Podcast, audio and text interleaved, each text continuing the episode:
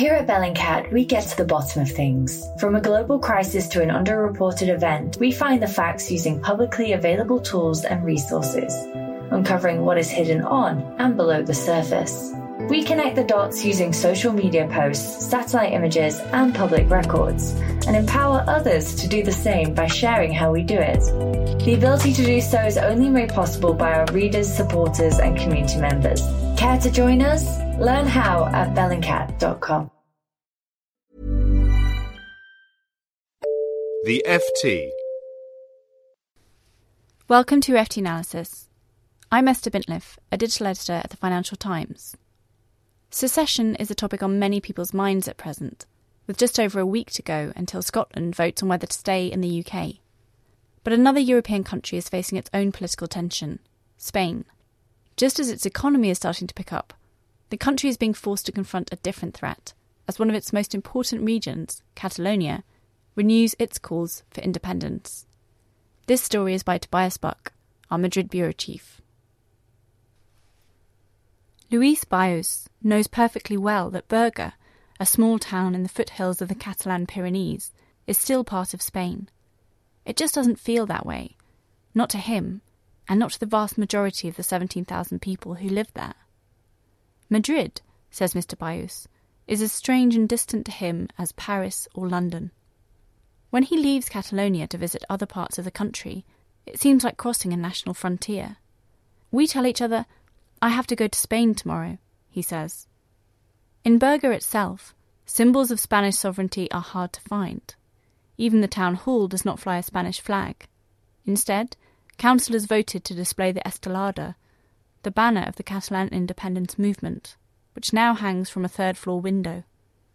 The same flag flutters from almost every building in town, except the local church and police station. A surgeon in the local hospital Mr. Bayos is proud of his town's reputation as a bastion of the Catalan independence movement. Over the past five years, he has worked tirelessly for the cause, devoting at least three hours every day to the Catalan National Assembly, the influential grassroots organisation that has led the campaign for independence. I have nothing against Spaniards, he says, but I want them as neighbours, not as landlords. Like many of his friends, Mr. Bayos believes Catalonia is finally moving closer to a historic break with Spain. Inspired by Scotland's landmark vote next week, the Catalan government has called for its own independence referendum, albeit non binding, on November the 9th. Madrid insists that the planned vote is illegal and says it will do all it can to stop it. But Catalan activists like Mr. Bayos vow to press ahead, even if that means defying Spain's government, parliament, and Constitutional Court.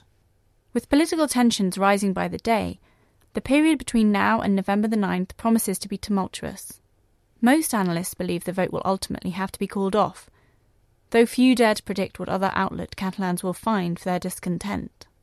One way or the other, Spain appears to be heading towards a searing political crisis, just as the country's long suffering economy is starting to pick up. Some analysts worry that financial markets, may come to view the simmering tensions as cause for concern.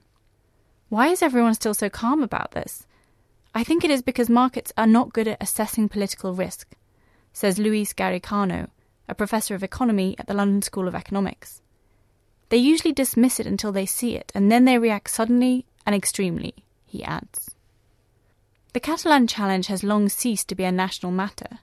Alarmed by the prospect of political instability in Spain, European leaders such as Angela Merkel have waded into the debate in recent months, siding openly with Prime Minister Mariano Rajoy and against Catalan independence. It is not hard to see why the prospect of Catalan secession, distant as it may appear, is so alarming to Spain. Catalonia accounts for 16% of Spain's population and almost a fifth of the economy. Losing the region would deprive the country of an economic powerhouse and a vital source of tax revenue Catalonia is home to many of Spain's largest corporations and best research institutions. Its capital, Barcelona, ranks as one of the world's great cities, drawing in almost twice as many tourists as Madrid. No fewer than five of the 11 players that won Spain the World Cup in 2010 are Catalan. Scotland's contribution to the UK in terms of people and economic output is far smaller. But there is another crucial difference. Even if Scotland says yes to independence, there is little danger that Wales or Northern Ireland will follow down the secessionist road. In the case of Spain, there is no such guarantee. The Catalan referendum campaign has already triggered calls for a similar plebiscite in the Basque country, traditionally the main focus of secessionist tensions in Spain. What is more, hardcore Catalan separatists have never made a secret of their ambition to eventually recreate the Greater Catalonia of medieval times by drawing the Balearic Islands and the Valencia region away from Spain.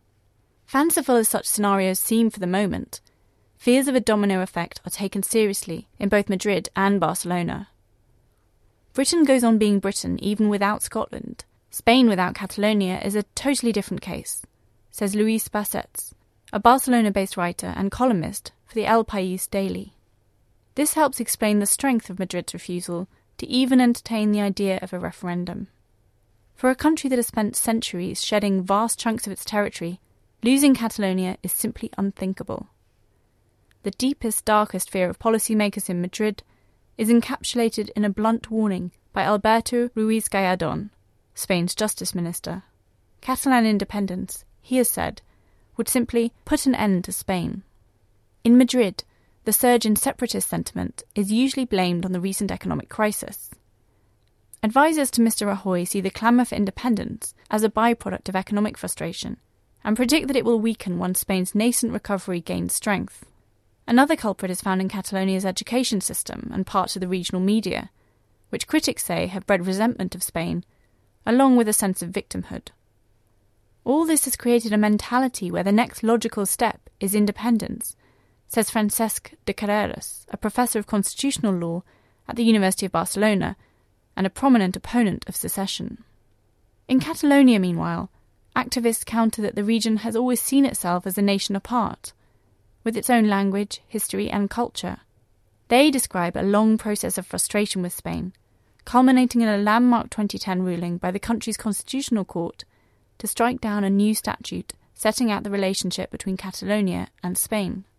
The statute, which would have further bolstered Catalan autonomy, had previously won approval both in the Spanish and Catalan parliament, and was backed by a popular referendum in the region. For many Catalans, the statute offered the last chance to find a political accommodation within the Spanish realm. When it was struck down by a court dominated by conservative appointees, they saw independence as the only path left. Part of Catalan society trusted the Spanish state and thought we would be treated correctly, but that confidence has now disappeared.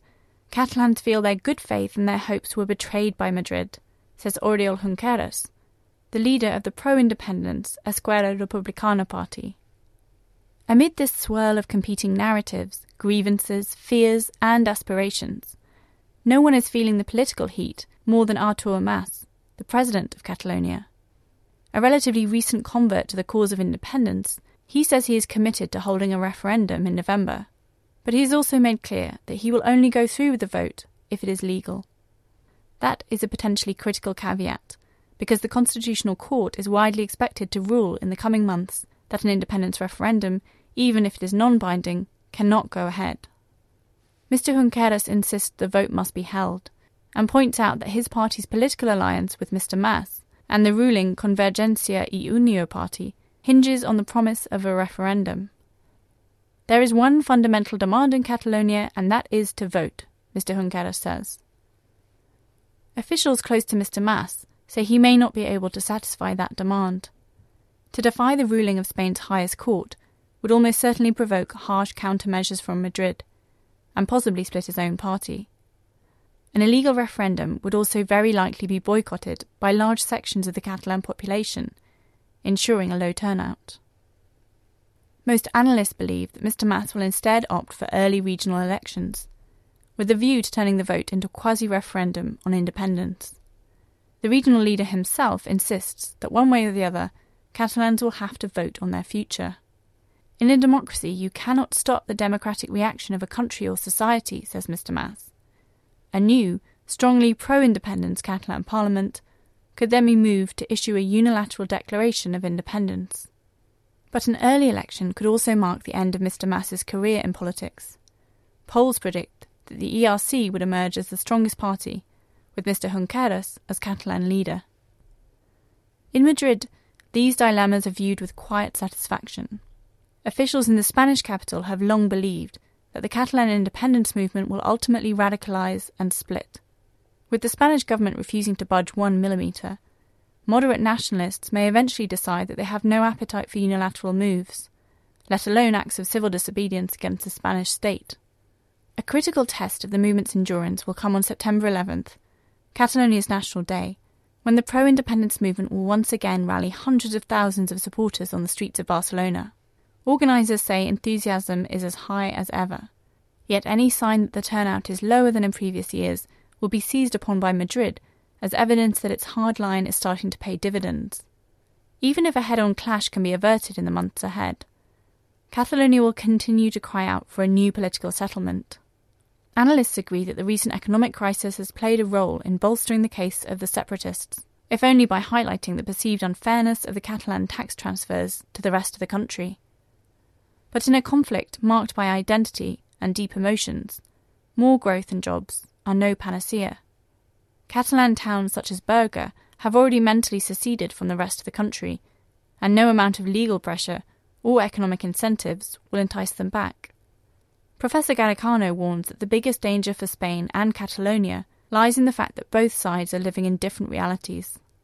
In Catalonia, people believe they will vote and that independence is possible, he says.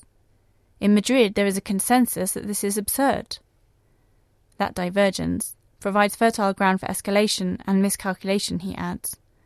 Conflict takes place when two parties have a different view of reality and when both sides think they can win. For the moment, Despite the solemn promises and high expectations, it is hard to chart a clear course that would lead towards the Catalan referendum, let alone to the formation of a breakaway state. Yet hoping that separatist pressures will simply subside, as many in Spain's government seem to do, appears just as fanciful. We will try and try and try, just as we have always tried, says Mr. Junqueras. We will not get tired. For more downloads, go to ft.com forward slash podcasts. Here at Bellingcat, we get to the bottom of things. From a global crisis to an underreported event, we find the facts using publicly available tools and resources, uncovering what is hidden on and below the surface. We connect the dots using social media posts, satellite images, and public records, and empower others to do the same by sharing how we do it. The ability to do so is only made possible by our readers, supporters, and community members. Care to join us? Learn how at bellingcat.com.